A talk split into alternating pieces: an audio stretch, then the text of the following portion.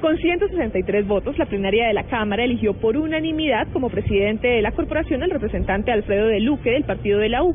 En su discurso, Deluque dijo que este debe ser el Congreso de la Paz. Sin embargo, agregó que el pueblo colombiano no debe admitir más engaños por parte de las FARC. En lo que les respecta a las FARC, se les agota el tiempo.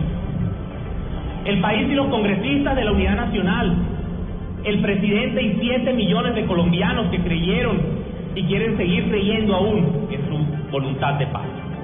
Esperemos que no nos defrauden.